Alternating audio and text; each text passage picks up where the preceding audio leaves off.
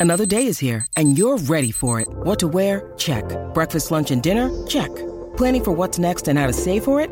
That's where Bank of America can help.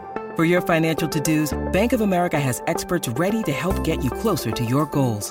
Get started at one of our local financial centers or 24-7 in our mobile banking app. Find a location near you at bankofamerica.com slash talk to us. What would you like the power to do? Mobile banking requires downloading the app and is only available for select devices. Message and data rates may apply. Bank of America and a member FDIC. Listen, Buster, you better start to move your feet to the rockin'est beat of madness. Yeah!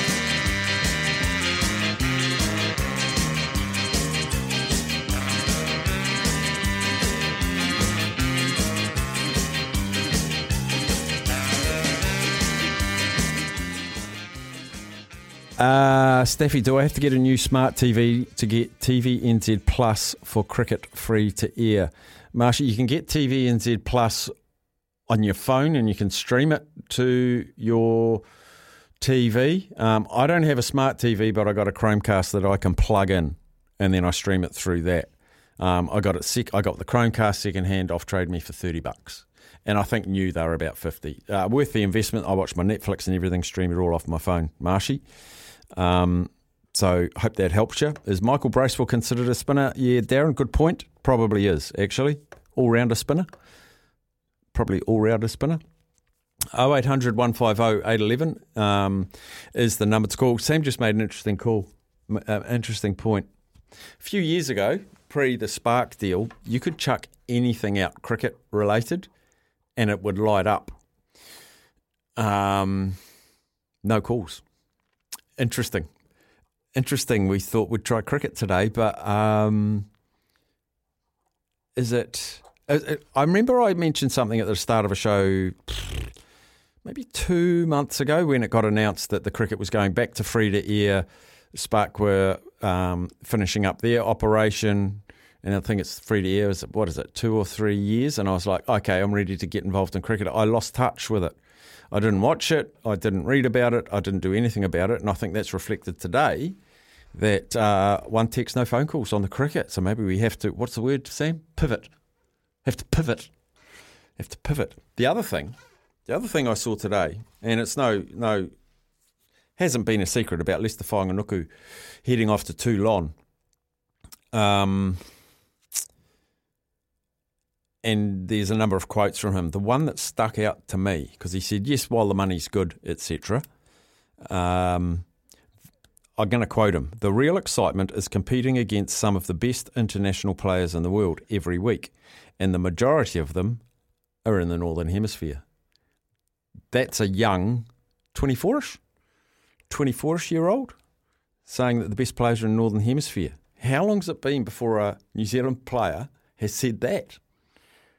I just really latched onto that and I said, that's a really interesting take. But if you think about it, France Ireland, South Africa play up there now. Interesting, interesting move. Um, he's left the door open to come back for the next World Cup. Uh, I think it's a 19 month contract, something like that, which must be two playing seasons. Anyway, we have opened up the lines. Cliff is called in. G'day, Cliff. Afternoon, Staffy. How you doing? Very well. That's good. Yeah, yeah, just the, the new contract list. Yeah, you know, it's it's pretty it's pretty expected what they've got there. But yeah, Ajaz Patel, it's a tough one. He he'll end up doing what the other young Patel, the Wellington boy who went to England. If Patel's got any idea, he should go and play overseas, try and get himself a contract with one of the um, sides in England, get himself uh, a career going there because it doesn't look like anybody except his local um, CD boy, I think, isn't he? So he's not he's not going to get a look in with New Zealand if they don't even want to give him a contract, you know, of 20 players or whatever. He's not likely to get much chance. Yeah, Test matches is his only opportunity. They didn't seem to want him to play anything short, but they've got op- plenty of options in the white ball with the slow bowlers. So yeah, he's not going to get anything else and probably not going to get anything at all. But, no, uh, and yeah, they, cricket- they cricket- don't they don't have to give him a contract. I'm just wondering why he just doesn't get more game time. Um, like you, you, you actually, you probably accidentally said something then that I, I've switched on to is in the white ball we've got slow bowlers, but we haven't got spin bowlers. Yeah, we've got good light, good length bowlers. You know, Uh, there's three of them, and and and Sodhi, Ish Sodhi, who should play more Test matches, doesn't. Mm. But uh, that's another story as well. We seem to like going for a guy who can bat more than a than a bowler. You know, we're always worried about our number eight position. If we haven't got uh, the Jamieson playing there, we struggle to fill that that all rounder spot. So, you know, it's it's a tricky one. With it'll be interesting to see what happens with the hierarchy of cricket, where the cricket goes. You know, they've got to get rid of that uh, guy who's in charge of the high performance side of New Zealand cricket. He's got to go as well as Stead, as well as uh, White. You know, we've got to get a fresh broom in and sweep the old dust out. Get some, uh, yeah, get get New Zealand cricket again. It has to be on TV a lot, easier to get at. I mean, if it's not on Sky, if it's got to be free to air, it can't be hidden away on on Spark and these other ones because people then don't see it. Mm. And No. I, I was one of those people, Cliff. Yeah, well, I didn't watch it either. I went to the test match at the Basin, but I reckon seventy percent of the people there were either English visitors or expat Eng- English people, and it was a great day. It was really fun. You know, they they bring so much vitality to the to the uh, spectator area with the bit of music and bit of singing and stuff, and it's just great. You Mm. know, New Zealand cricket's got to got to look after the test match, and uh, uh, that's where it is. Well, you have a good day. You too, Cliff. Thanks for calling in from Dunedin. You have a great day too. We'll go to Stephen in Wellington. G'day, Stephen. Yeah, g'day, Mark. Um, yeah, yeah, you, you, you touched on a, a, sore point for me and uh, a, a very valid point that I think that we have neglected for such a long time, and, and it's in the spin bowling. And I think um, if we go back to yeah, Stead and I think Williamson, I, I think you had a good point there that they seem to forget about it, and we've got this obsession with pace bowlers. I've been reading this very interesting book called The Magic of Spin, and it's Ashley Mallett, and he talks about Australia's greatest spin bowlers.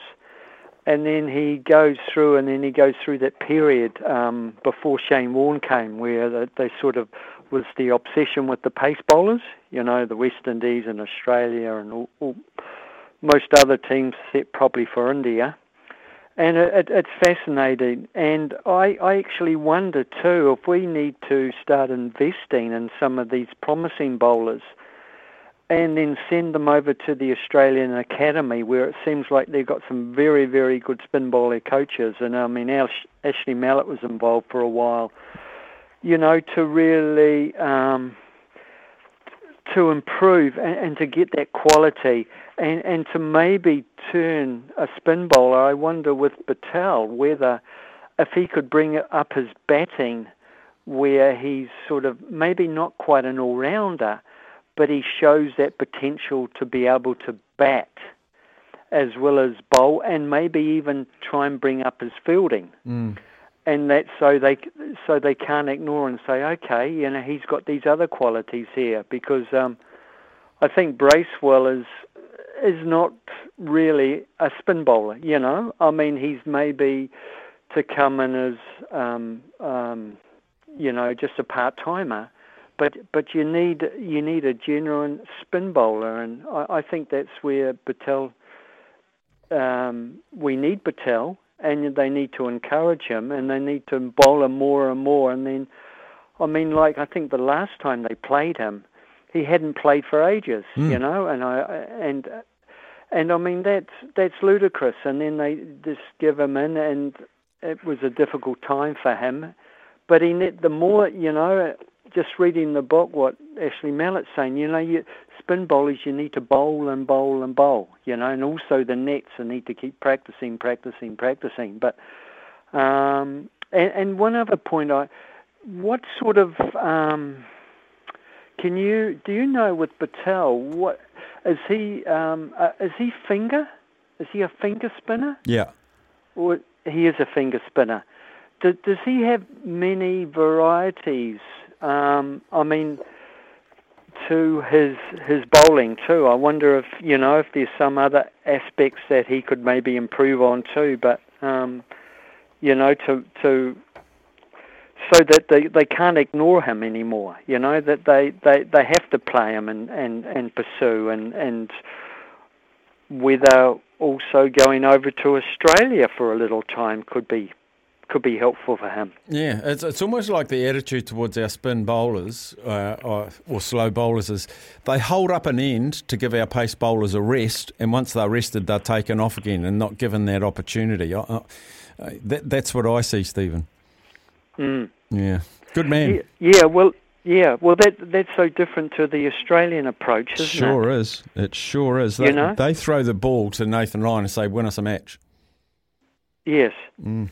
and, and and it's it's very interesting too that they have all these um, previous Test players or coaches of spin bowling where they can go and learn their craft. Like when he when he first started off, he was reasonable, but then he went to the academy and they ironed out a few of his problems and um, to, to improve his bowling. Like just just just quickly, um, when Ashley Mallett came first on the scene, and, and and he was having difficulty getting into the South Australian team, uh, Western Australian. So he went he went over and he talked to Clarry uh, Clarry Grimmett. Yep. Grimmick. Yeah, Grimmett. Yeah, yeah, and he told him that you have to put it above the eye uh, bowler's, uh, you know, uh, eye eye level. Yep. You have to pitch it up more.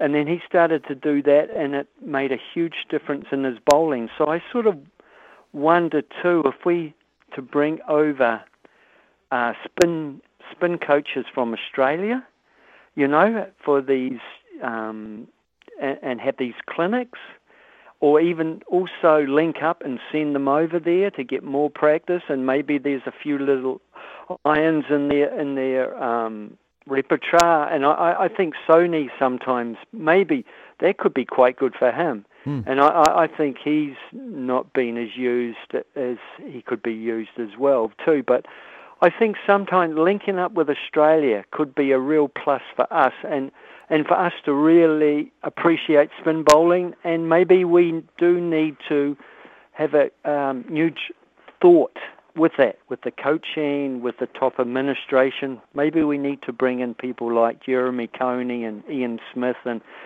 give them some sort of role as, uh, you know, consultant or something like that. Mm. Get turn into this experience and use it more. Yeah, because I, I, am going to have to let you go soon, but I've been Yep. thinking like cricket's made up in four parts. There's batting, fielding, fast bowling, spin bowling, and I feel like we concentrate on three, but not the fourth. Yeah. Yeah. All right, Stephen, we've got to push on. Thanks Okay. heaps for your call, buddy. Yeah, okay, Mark. Thanks. Bye bye. Cheers. Bye bye now. We'll take a break. We'll come back with you after that.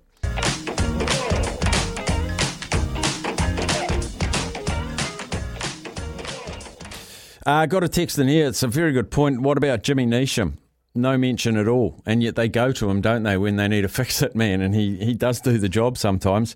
And do they get that amount regardless if they're able to earn that much if they play? Or are they able to earn that much if they play every game? I'm pretty sure, uh, Texter, that it's like a salary. That's what they get, um, regardless of whether they play or not, because they pay them to keep them in the 20, to keep them in New Zealand and not bugger off. So, yeah, you're right. There could be a $360,000 ranked 20th player who plays a game. Not bad. Not bad. Um, you hold on there, Aiden. We'll take new sport and weather. We'll take your call. And anyone else that wants to talk about this cricket, the new contracted players, 0800 150 811. But we'll go to Johnny first. Well, listen, Buster, you better start to move your feet to the rockinest beat of madness. Yeah! 0800 150 811 is the number, and that's the number that the great man from Hawke's Bay has called in from Aiden. G'day, buddy. G'day, Steph. How you going? Very good, thank you.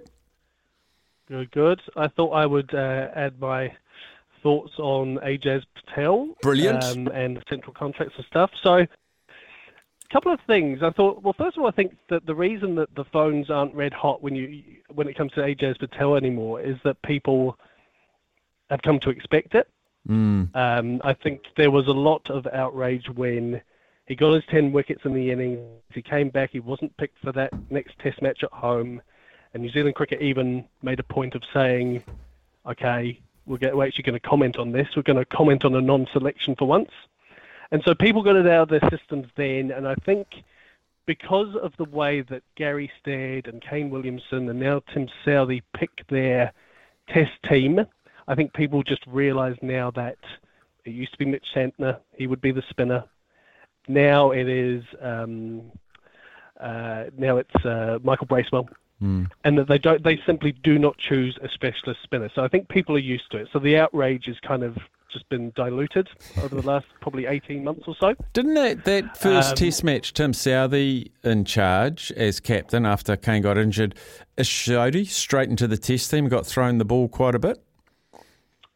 Yeah, and that well, that was the other thing I was going to mention because I think that um, based on that last, there was a, a test overseas where was it Pakistan where they both played, Mm. and during that test match there almost was a changing of the guard where Sodhi seemed to perform. Well, he did perform better in the test match. He performed better than Ajaz Patel in that test match, and he seemed to be the one that okay, Tim Southee's got the ball. Who am I going to throw it to?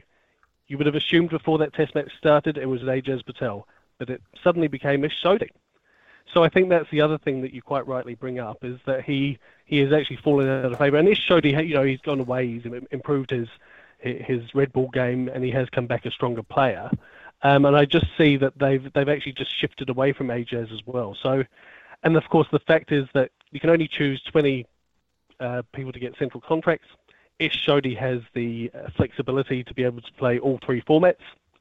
Um, Ajaz, as much as you know, he has talked over the years about um, improving his batting um, and being a more valuable potential member of a, a white ball team. It just hasn't happened. He plays very well for the Central Stags at, at that level. You know, we can we can rely on him uh, to come in and uh, in the Super Smash or in the uh, you know in the Ford Trophy and add value. But at the international level, he isn't quite there white ball wise.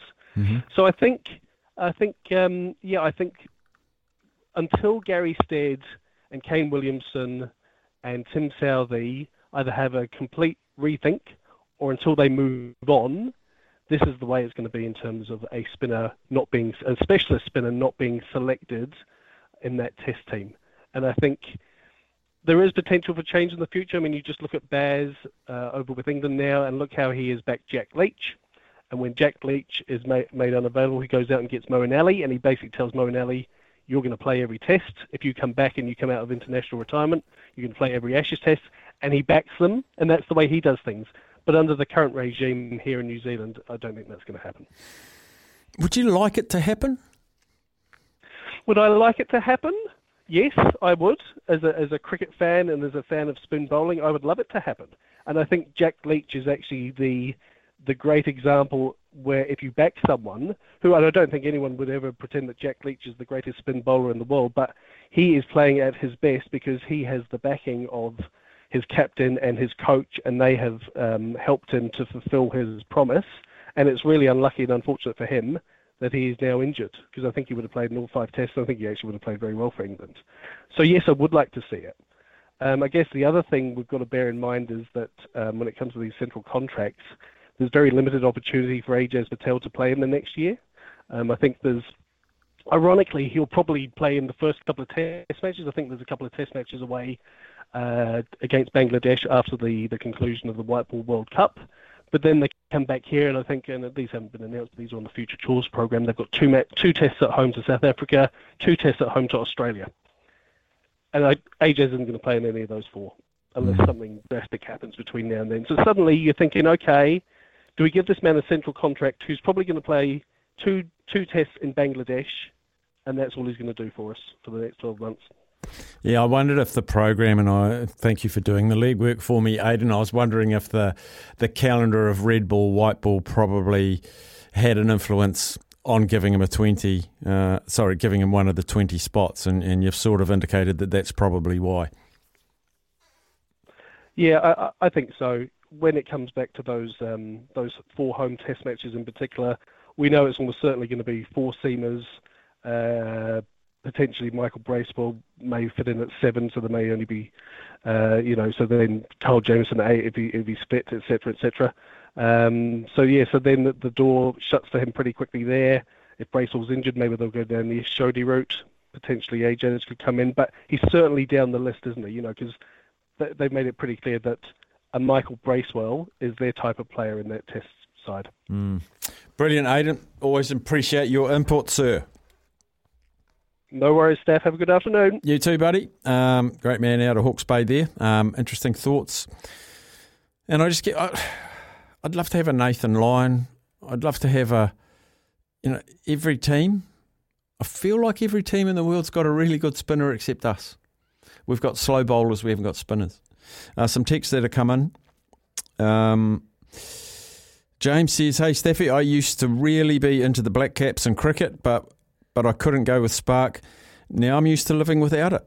Used to living without cricket. Um, New Zealand cricket grounds are prepared more for seam and pace, aren't they? Should we get Vettori involved? Maybe they are, and and I'm not saying. Well, we do name slow bowlers for New Zealand Test matches. We usually have one.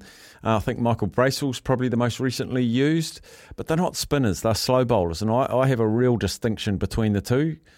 You know, I mentioned to an earlier caller, they hold up an end to give our pace bowlers a rest. And we've been blessed with really good pace bowlers, seam bowlers, swing bowlers for a long, long time. And we win test matches, we draw test matches with our pace attack.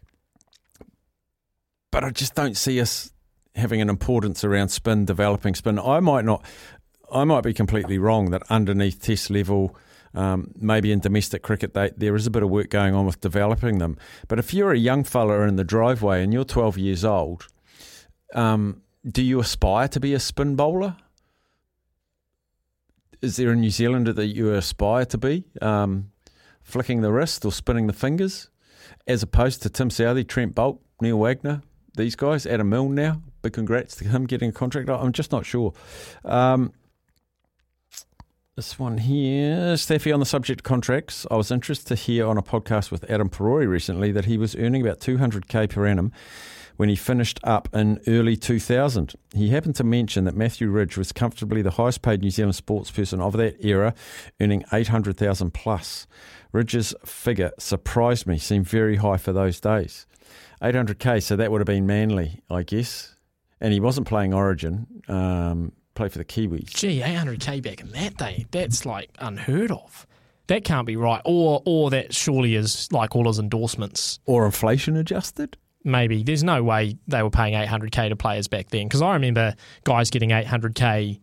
Like I remember when Daly Cherry Evans announced his contract at Manly and it was over a million dollars a year. That was insane back in I think that was in 20 2012, 2013 or something.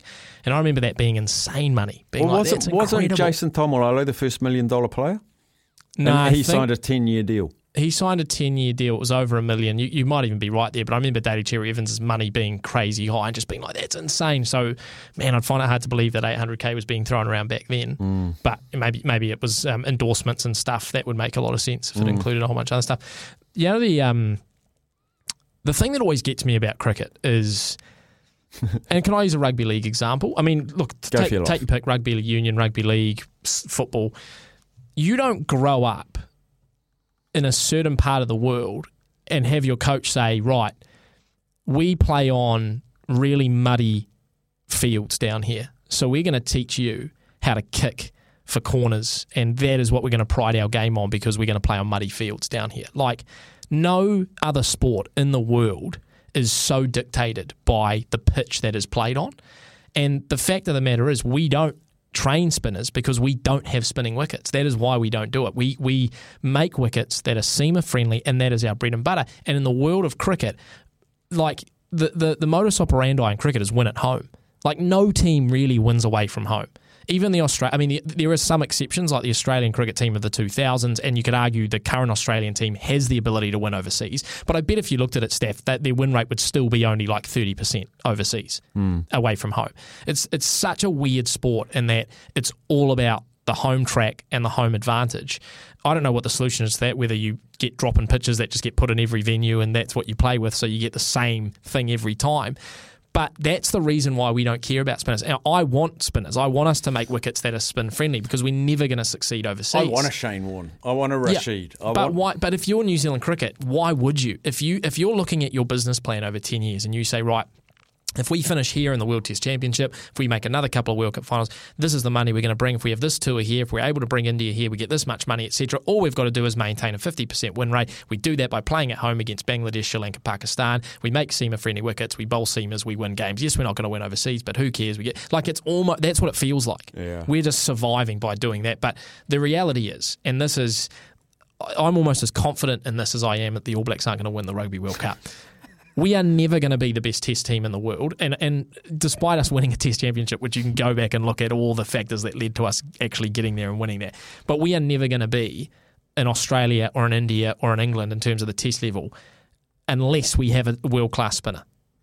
Because we're never going to win away from home. We're never going to win in India. We're never going to win, you know, in Australia. We haven't been able to do that unless we have a world class spinner. So you know, it's yeah. Until we shake this thing of well, we're just going to make seam friendly wickets in New Zealand and play pace bowlers, we're never going to go anywhere.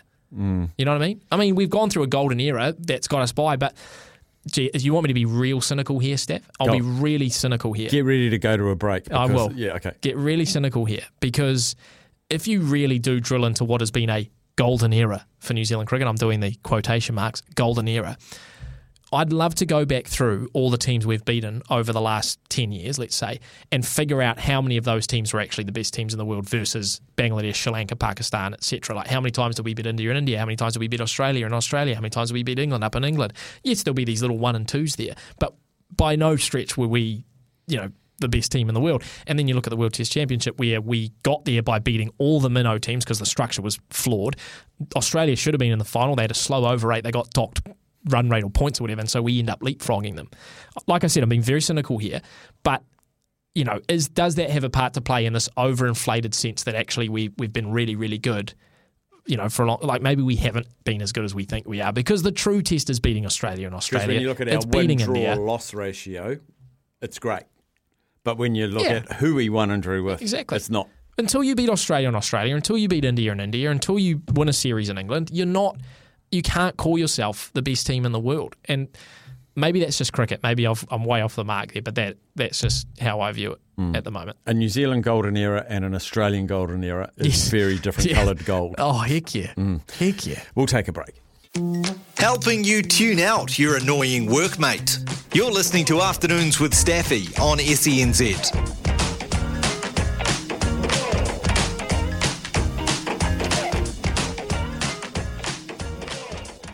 Ah, phone calls. Scott from Wellington. G'day, Scott.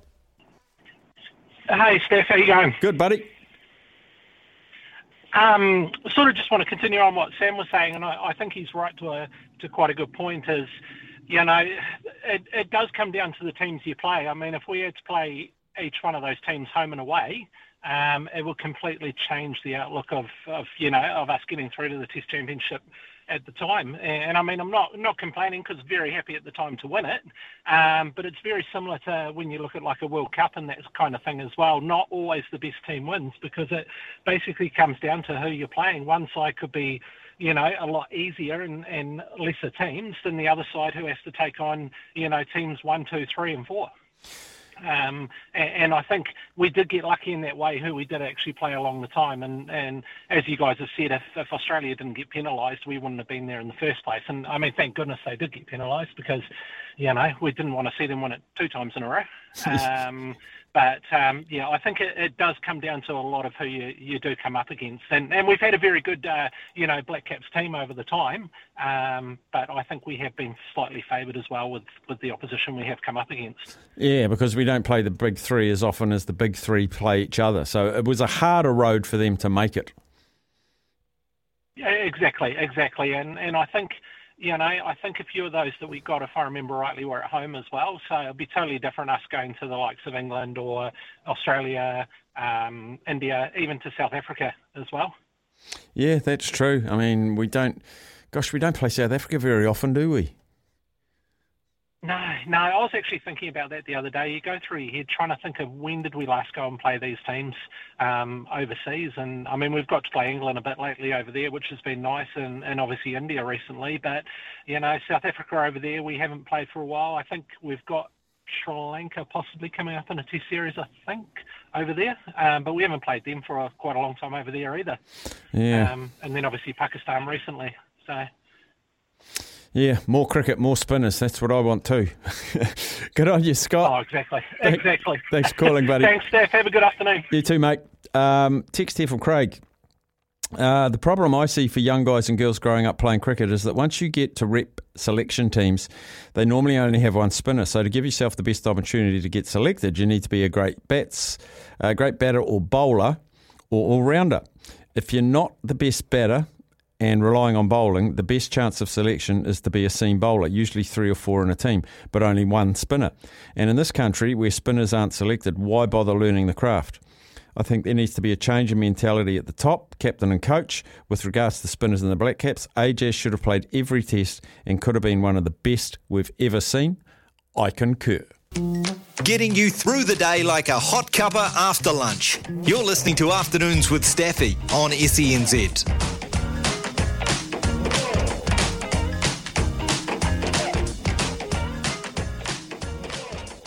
Uh, had a text in, excuse me, from James saying, What time show me the money today, fellas? I want to have a crack, so I'll make sure I'm in the truck, hopefully. um, looking at our rundown, 2.33. So just after the 2.30 news, all going according to plan. Uh, we've got Tony Johnson just after 2 o'clock as well. We've got the chase at about 2.45 as well.